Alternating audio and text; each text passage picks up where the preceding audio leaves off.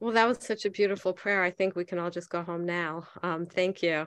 Um, really, thank you. I'm Janet B. I've recovered from compulsive eating and bulimia. And as always, I am just super happy to be with all of you. Um, tonight, we are talking about amends. Um, and I realize it's probably been about a year since I've done this talk. I usually punt it to Melissa, who does an awesome job of it. But I'm going to take a stab stab at it tonight. So if you have your book, we're going to start on page 76. So let's set the scene. We've done, we've realized we're powerless over food and our lives are train wrecks. We've come to believe that there is a God and this God can restore us to sanity.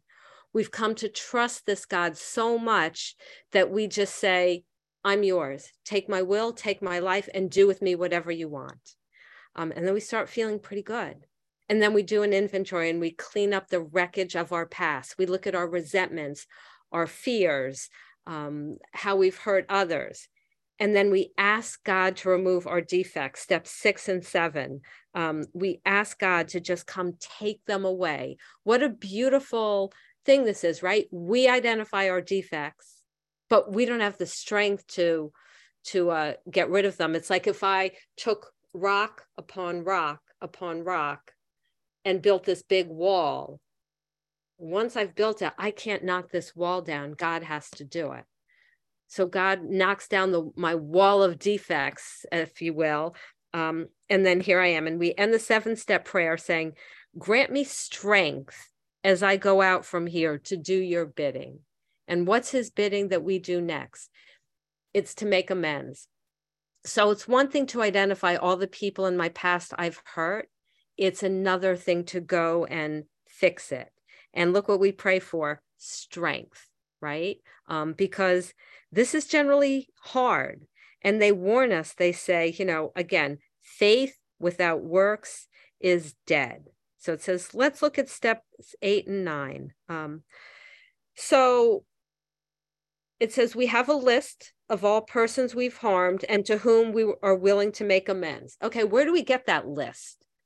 And people do their four step inventories a lot of different ways. So I'm just going to tell you one way where we can get this list. It's not the be all and end all, the, you know, the abs. Well, I mean, I think it's the best way. Otherwise, I wouldn't do it this way. But I'm saying if your sponsor asks you to do it another way, it's okay. So here's what I ask people to do in the harms inventory five columns. First column, who I hurt. Second column, what I did. Third column, super important, how that hurt them. Fourth column, what I should have done instead. And then leave the fifth column till we're at step eight. So let me give you some examples. Um, column one, let's say Macy's. Column two, what I did, I stole a shirt worth $50.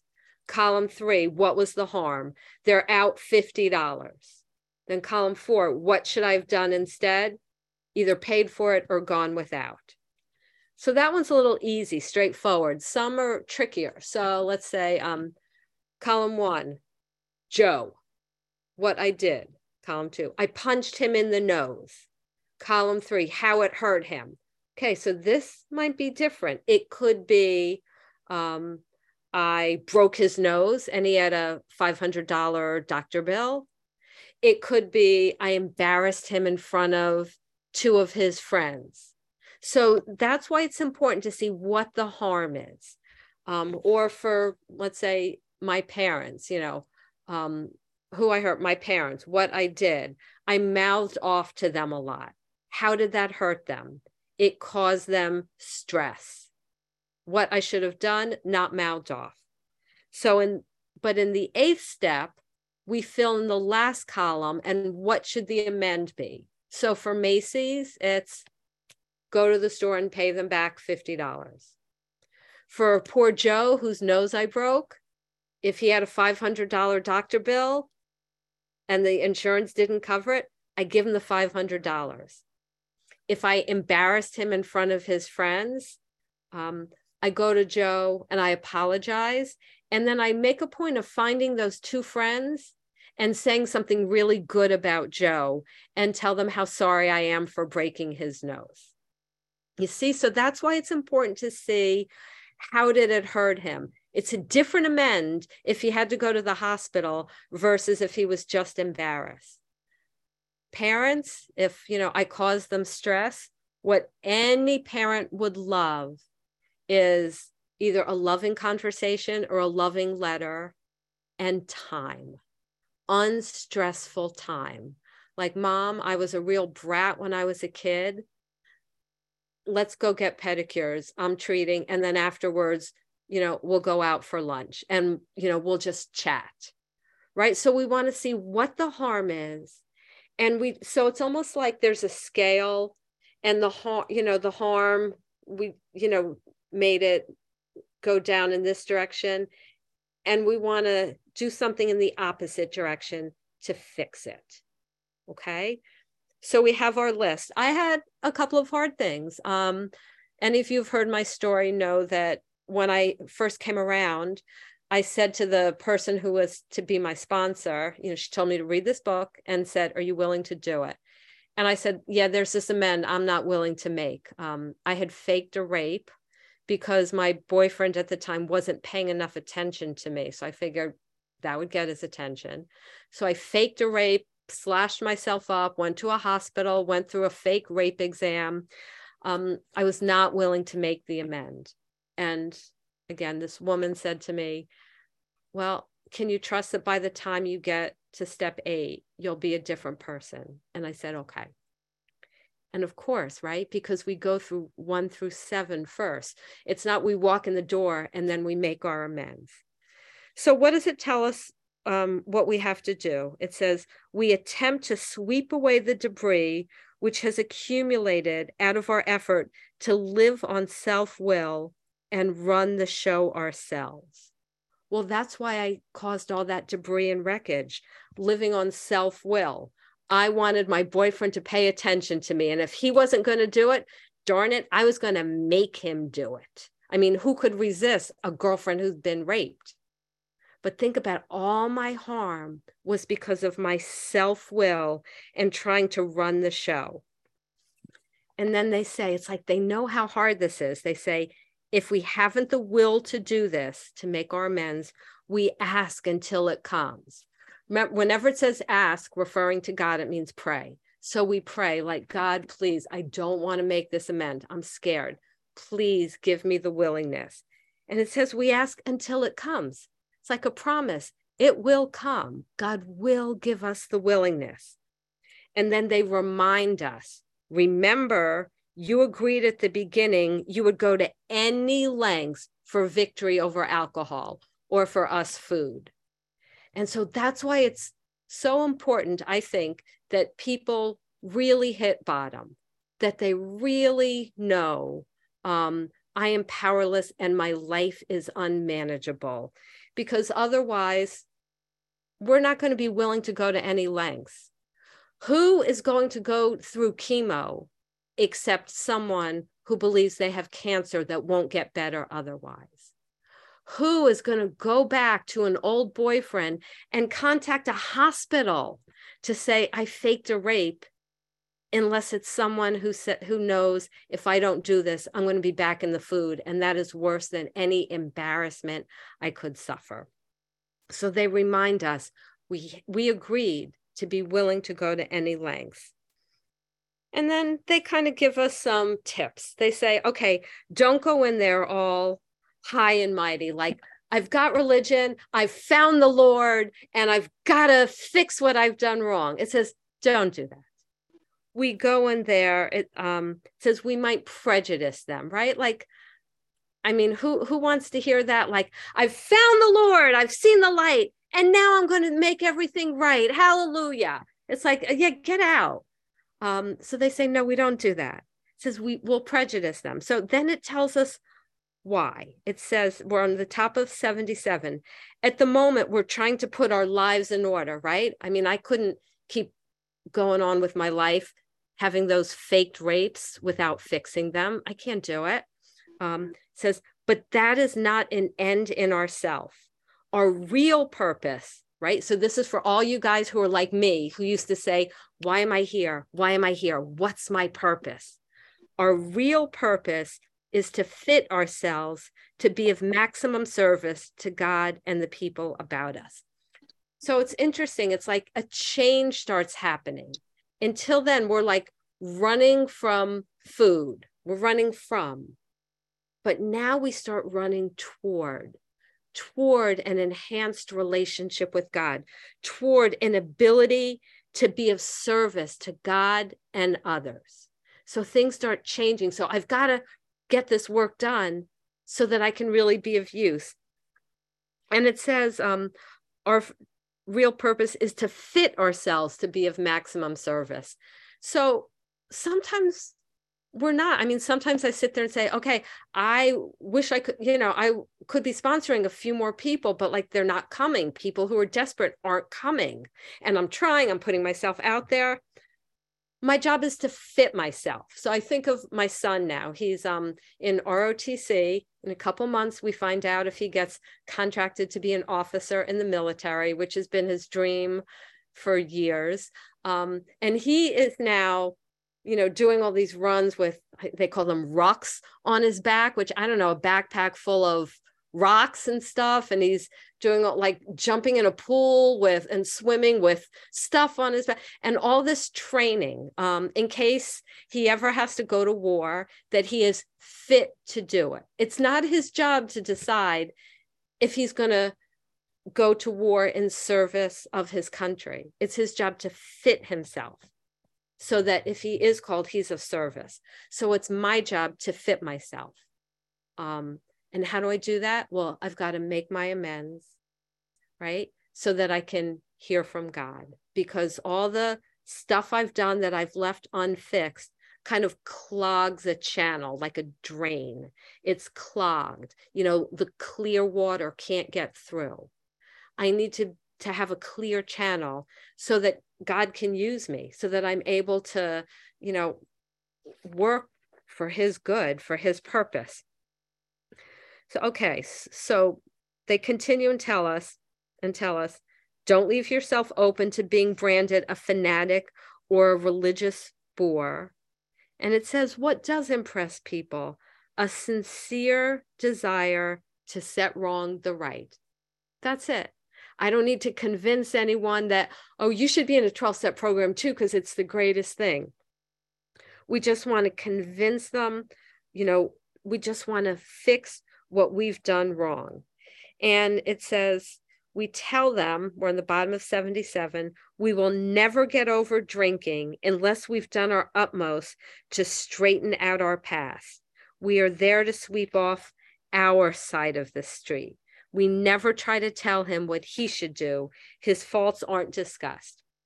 So when we go there, um, we generally say, I'm a compulsive eater. I'm in a 12 step program and I can never get better unless I clean up my past. And here's the harm that I've done to you. And, you know, I need to make it right. So um, we let them know why we're doing it. And we never, um, we don't discuss their faults. So let's say we're making amends to our husbands or our kids who, you know, for sure have done like way worse things to us than we ever have to them. Um, LOL.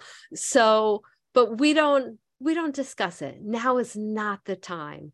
Now is the time for me to just fix what I've done wrong there will be a time in the chapter the family afterwards they talk about having family discussions. So something my husband and i did for a while is we just said okay on sunday nights that's the time when we can each like bring up if there's anything that's bothering us. But i didn't i didn't bring up that idea until i had made my amends for you know the things i've done wrong. So at this point we're making amends we're cleaning up our side of the street it tells us in nine cases out of 10, the unexpected happens, that it becomes wonderful. It says, um, but it doesn't matter. it shouldn't matter if someone throws us out of his office. I literally did once have someone throw me out of his office when I was making amend. It doesn't matter. I cleaned it up. Um, so, but usually people are gracious. When I went back to, you know, the hospital where I'd faked a rape at the time, I guess I was, I wrote them a letter and they wrote me back a beautiful letter.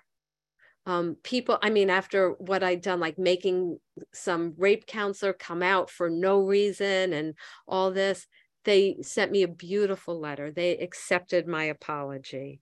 Um, and that's what usually happens. People wish us well but if they don't it's okay it's fine when i made my amends to my ex-boyfriend i was hoping he would see like i guess how wonderful I was and want to get back together with me. He didn't. He didn't want anything to do with me. Can't imagine why. Um, but it doesn't matter. I cleaned it up.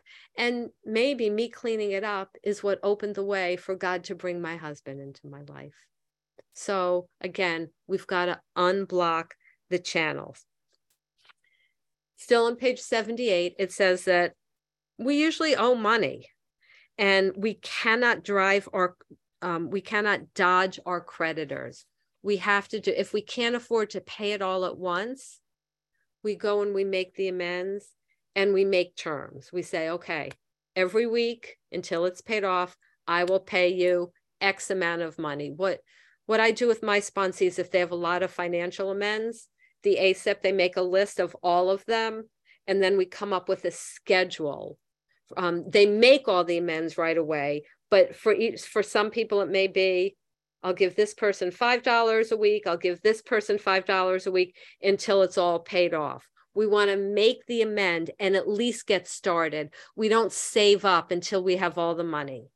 We want to go because that's really how we grow in humility and how we shake off the guilt and the shame that we tend to feel and it tells us we must lose our fear of creditors, no matter how far we have to go, for we are liable to drink if we are afraid to face them. So you know how sometimes people say, well, if if you picked up, it's always a first step problem. And that is actually that's really not true. Here they're saying if you have a financial amend that you won't make, you're going to pick up.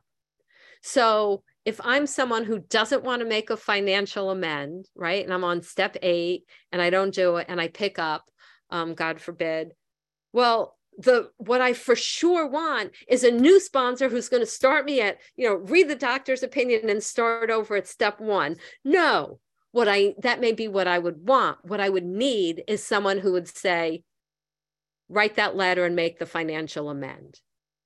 So if we're we're in relapse um, we want to see why. Where did we fall off the horse? And that's where we get back on. We don't lead the house horse all the way back to the barn and get in there.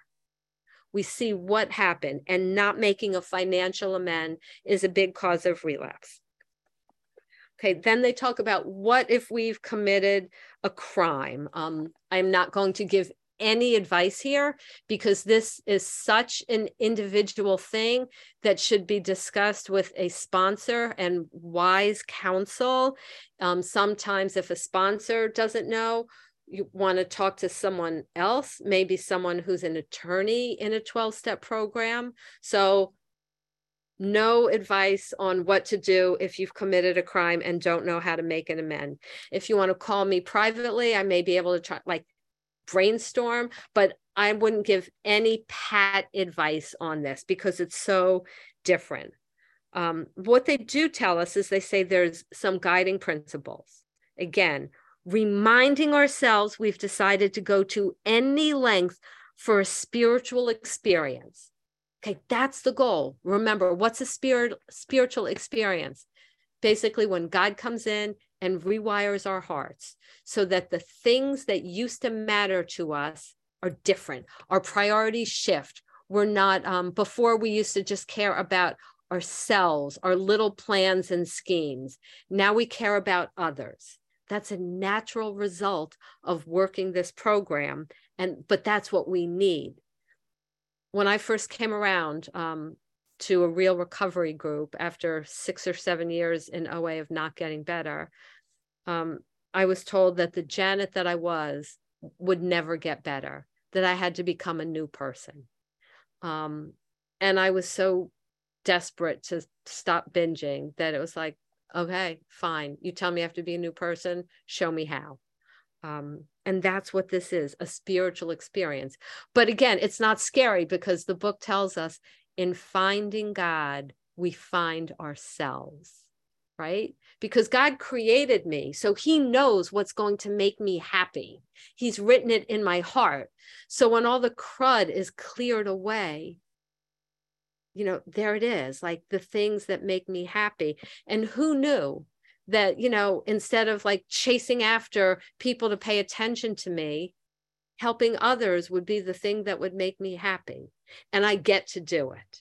Like, I'm like the luckiest person in the world. So it tells us that, okay, reminding ourselves we've decided to go to any lengths for a spiritual experience, we ask for strength and direction to do the right thing. And it gives us some general principles.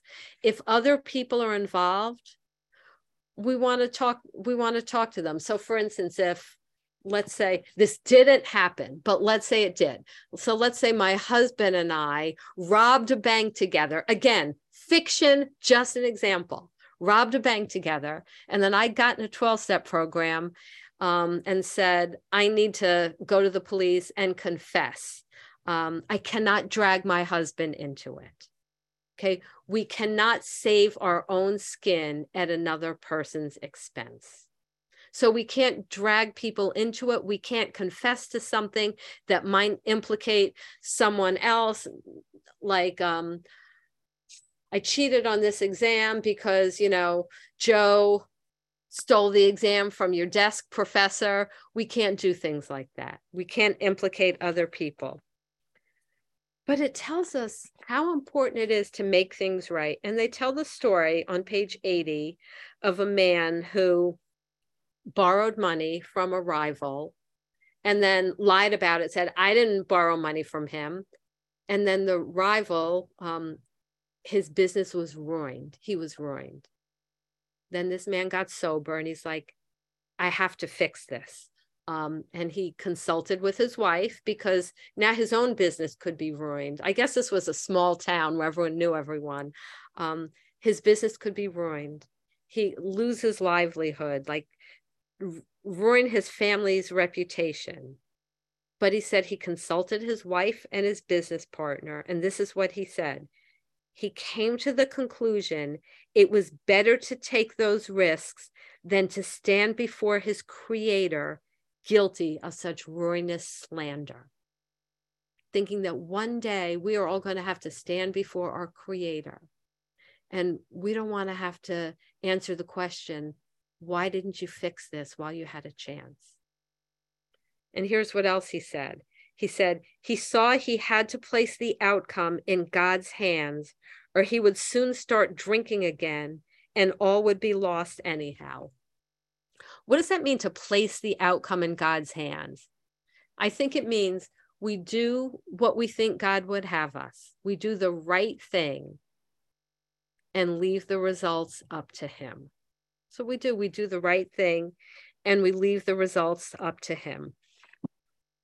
Then they talk about, well, what if you've had an affair? And again, they're very clear. They don't lay out any specific answer, like you should always tell your spouse or you should never tell your spouse. Again, they say, seek wise counsel. Always seek wise counsel in a situation like that. Um, then they tell us, though, okay, if someone makes an amend like that, how to act afterwards um, that we don't we don't um, keep bringing it up so i think this applies not just to excuse me like if someone has an affair but if our spouse our kids our friends apologize for doing something wrong once they apologize and we've discussed it and it's over it's over And we're not supposed to be bringing it up time and time again. You know, the next time someone does something wrong, it's like, well, yeah, you're doing this now. And remember last month you did whatever it was. We don't do that. And it talks about um, then how to pray for a loved one. Have the other one's happiness uppermost in mind. What would make my husband happy? What would make my kids happy? How can I act that would make them happy? Now, obviously, what would make our kids happy is, you know, we let them eat ice cream for breakfast, lunch, and dinner, be on the phone nonstop, and never have to do their homework. So that's not what they're talking about. You know, they're talking about their ultimate happiness, praying for what's best for other people. And, you know, again, they say sometimes an alcoholic says, All I have to do is keep sober. And they say, No, of course you have to keep sober, but there's more we have to do. And they tell us what we're like in the illness. Bottom of 82, we are like tornadoes roaring our way through the lives of others, breaking hearts, killing relationships, uprooting affections, um, being selfish and inconsiderate. And so they tell us on page 83 there's a long period of reconstruction ahead, and we have to take the lead, even if the other people's defects are glaring. And we pray that God show us patience, tolerance, kindliness, and love. And they say, this isn't a theory. The spiritual life isn't a theory. We have to live it. So, living amends, um, that's what they're talking about. But living amends doesn't take the place of actual amends. If I've hurt someone, I need to make an amend unless making that amend would cause them further harm. And again, this is where we need wise counsel because it's very easy for any one of us to say, oh, yeah, if I made any of my amends, it would cause more harm. Therefore, I don't have to make any. Or we pick out the hardest ones. So, again, wise counsel. But once we make our amends to our family, we have to live it. And that's hard. So, that's why it tells us we pray. And what do we pray for? Patience, that I don't have to have everything on my timetable, tolerance, that I'm able to withstand more things that irritate me, kindliness, that I'm just plain nice, and love. Love, looking to put myself in the other person's shoes, doing self sacrifice for the good of another person. Um, one thing I had to learn when my kids were, I guess they were in middle school, maybe early high school, is I would make them lunch and then the lunch bag would come home and I would see half or all of their lunch there and I would get angry. And I, re- you know, what am I supposed to do in a situation like that? And again, let go of the outcome. As a mom, I felt my job was to make lunch. Whether or not they ate it was not my business. As they got older, I would just say, what do you want to take for lunch for the week? And I'll buy it at the grocery store. And then maybe there were some times where I just said, you can make your own lunch during this season. And, you know, then it was up to them. Or I made it out of love as a mom, thinking that's my job. And whether they ate it or not, not my business. So we want to start finding in our families the ways where we can start practicing patience, tolerance, kindness, and love. And says there may be some wrongs we can't right, right? Maybe um, if someone's dead, well, if we owe them money, we try to find their next of kin. If we can't do that, maybe we find a charity that they would that they would, you know, appreciate the money being donated to. Sometimes we go and we, we read a letter at someone's grave, um, apologizing for what we've done wrong in an amend, I think it's always best to do it in person if we can. If not, the next best would be like FaceTime or Zoom, then a phone call, and then like an email or a letter.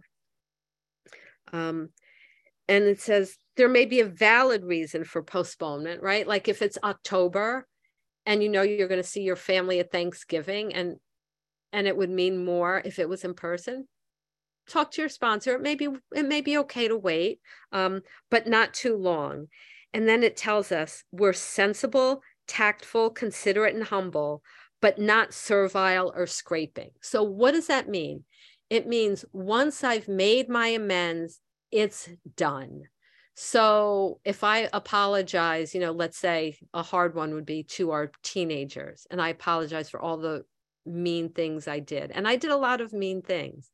Once I did and made my amends, it is done. So if my kids were ever to bring up, well, you know, you were really mean for years, I just say, I know, I'm really sorry. I've made my amends. Is there anything else you need me to do to make amends? But you still need to clean your room or whatever it is. Like it's done. We make our amends and then we are free and we can hold our heads high. And then what do they tell us? Bottom of page 83. If we're painstaking about this phase of our development, we will be amazed before we're halfway through. Um, long recovery treatises have been written on what halfway through means. Doesn't mean halfway through the steps, doesn't mean halfway through our amends. I don't know. I don't think it's important. Um, we just want to keep going and make our amends. And then it says, we will be amazed. Like that's startled in a good way. And what happens? A new freedom, a new happiness. Remember, we start getting freedom in step two. We start getting a little power. And now we have more freedom and a new kind of happiness, a happiness that isn't based on circumstances, but that's based on I'm right with God. Like I've set the past straight. I'm okay. It says we won't regret the past or wish to shut the door on it. Why? Because remember what it says in the family afterwards the dark past is my key to how I can help others. Um, I actually had someone come up to someone I sponsored, and she's like, I faked a rape too. So, what I had done wrong was used to help someone else, that she could feel comfortable confessing that to me. It says, We will comprehend the word serenity and we will know peace. Serenity, we learn what that was, right? Back in chapter five, just to the extent that we do as we think God would have us and humbly rely on Him, does He enable us to match calamity with serenity. So we have learned how to have serenity in any situation we do what we think God wants us to, and we humbly trust Him. And then we have peace. There's just peace no matter what. Um, I shared recently, I had a thyroid nodule for a few years. So every year they, you know, get my dutifully go for an ultrasound and they say okay yeah still there fine. Come back next year for another ultrasound. Come back. Well this year they said yeah it's there. You need a biopsy. Um, i made my appointment for the biopsy. It's a week from today and i have total peace. I'm not scared. I'm not Googling symptoms of thyroid cancer. I'm not doing any of that. I'm keeping my mind where it should be, which is in today. I made my appointment for the biopsy. I'll show up next week and they'll call me with the results and I'll deal with it then. And there's peace. Um, it says, no matter how far down the scale we have gone, we will see how our experience can benefit others. I know the anorexics always laugh at that line, no matter how far down the scale we have gone, um, but we can benefit others. The feeling of uselessness and self pity will disappear because I'm helping others. If I'm busy helping others, I don't have time to feel sorry for myself. And I don't because then there's joy in my life. Um, we will lose interest in selfish things and gain interest in our fellows. It just kind of happens. It's almost like, you know, who knows when a caterpillar turns into a butterfly? He goes into this cocoon and then comes out different. How, how long, who knows? Or you know when when my toddler is suddenly like a little girl and now i can say when my teenagers are now young adults it's like when did this happen? But it does. Our hearts are changed that we care about other people. Self-seeking slips away just unnoticed slips away from us our whole attitude. That means we get like a hundred percent new attitude and outlook upon life will change. We lose our fear of people. We lose our fear of what people are going to think of us because we're more concerned with what God will think of us. Now, it doesn't go away a 100%. So if there's someone who's through the steps and it's like, I still care what people think of me, we're all works in progress. Um, but it doesn't have a stronghold on us. Fear of economic insecurity will leave us. Doesn't say we're all going to be millionaires, but it says we're not going to be afraid we will intuitively know how to handle situations which used to baffle us. It's just like, oh, yeah, I know what to do in this situation. We just know. Um, we will suddenly realize God is doing for us what we couldn't do for ourselves. I couldn't remove my food obsession. Um, I couldn't change my heart so that I cared about other people. I couldn't do all this without God's help. God did for me what I couldn't do for myself. And it says, Are these extravagant promises? Yeah, we don't think so. They're not. They're not extravagant. They are like the guarantee of the miracle. And they're being fulfilled sometimes quickly, sometimes slowly, but always if we work for them. And the final step nine promise, bottom of the page, we have ceased fighting anything or anyone, even alcohol or even food. For by this time, sanity will have returned. Okay, this is really cool, guys. So remember back on page 24, they define what the insanity is that, let me, um, that we are unable to remember at certain times um, we are unable at certain times to bring into our memory with sufficient force the memory of the suffering and humiliation of even a week or a month ago. We are without defense against the first drink or the first compulsive bite. So um, that's our insanity, right? That we are unable to remember how bad our last binge was. That if I take one cookie, I'm not going to be able to stop before I eat the whole box that's insane that the memories of my cookie binge hangovers can't make it across to my conscious mind when I tell myself I'm just going to have one. But now sanity has returned. And then it tells us the two parts of sanity. Our sanity has two different parts. One, we'll seldom be interested in liquor or food not on our food plan. Just we're not interested. Um, if we're tempted, we recoil as if from a hot flame, right? Now, we don't sit there and say, oh, that there's a flame, it's hot. Um, I think I shouldn't touch it. It's automatic. And it says, this happens automatically. We react sanely and normally. Our new attitude toward liquor or toward food has been given us. It's a gift a gift without any thought or effort on our part. It just comes. That is the miracle of it. It is a miracle. And I can't think of a better line to end on than that. That is the miracle of it. And with that, I pass. Thanks.